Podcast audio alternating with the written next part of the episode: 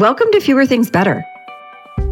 This is the place for all of us who are big on goals and short on time. Together, we'll explore smart, simple ideas on how to retrain your brain and unlock your life. I'm your host, Kristen Graham. Let's get started.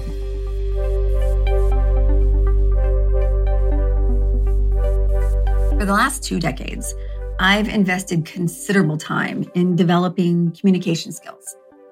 I have a degree in journalism. I've explored the neuroscience and psychology on how to help stories stick in the brain. And I've had hundreds of hours of practice in speaking, writing, and even body language. My professional skill set has centered on the impact of words. I deliver keynotes and workshops on how to write better faster, how to stand out in a noisy world, and how to make your message memorable. But that's not today's topic. In the last few years, especially, there's been an abundance of noise.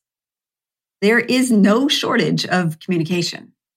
And almost all of it is what is called push communication, meaning pushed out to the masses.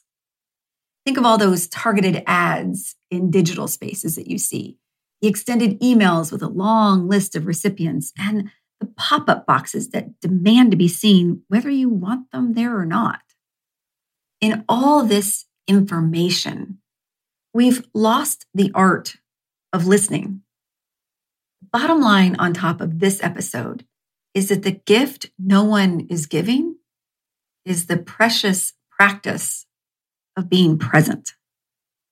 When I was a journalist, I was taught techniques on how to ask and follow up on questions. One of the key pieces was to simply hold space after a response. In an interview setting, and that could be for news or a job interview or even when you're on a date, participants come in expecting a dialogue to happen.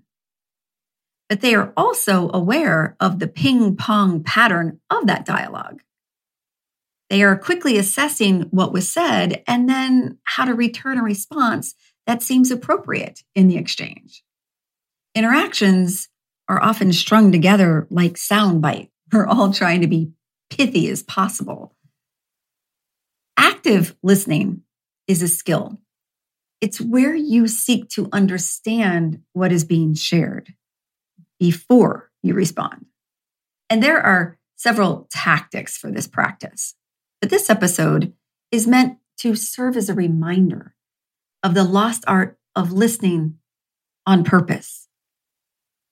How that becomes intentional and natural for you will take some practice. For today, I'll share three ideas on how to start or strengthen your role in not talking.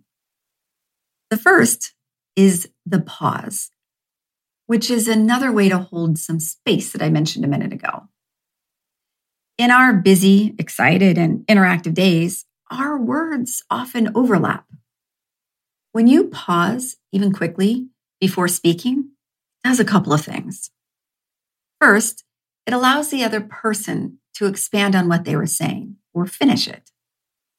It also gives your brain a chance to catch up on what was just shared.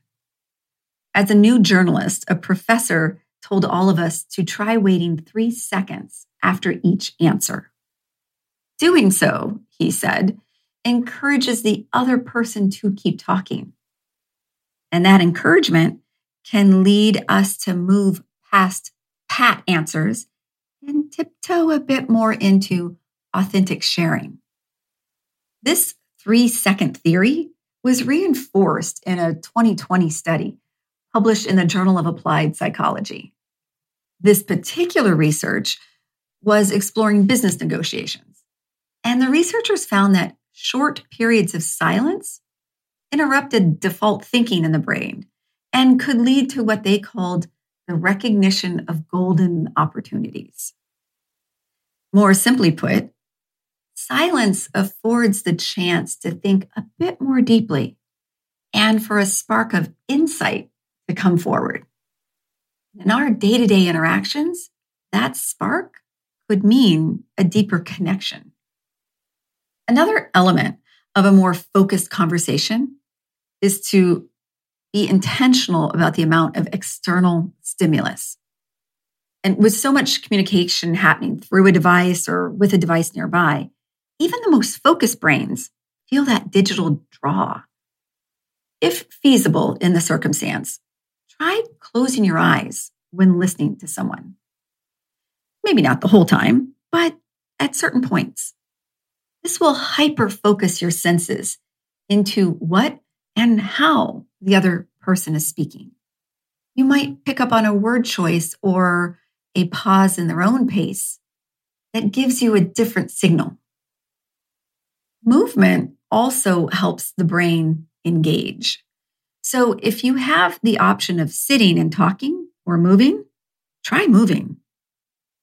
I put this into practice a lot during COVID when I would switch conversations from a screen to a walk and talk. Not only did the fresh air help with my mood, I found that I remembered the conversations much better than the ones I was doing back to back in screen meetings. And there's science as to why. We settle into a certain inertia when we are sitting.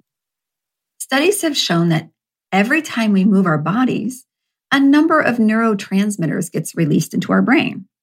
One of these is norepinephrine, which helps with concentration, among other things.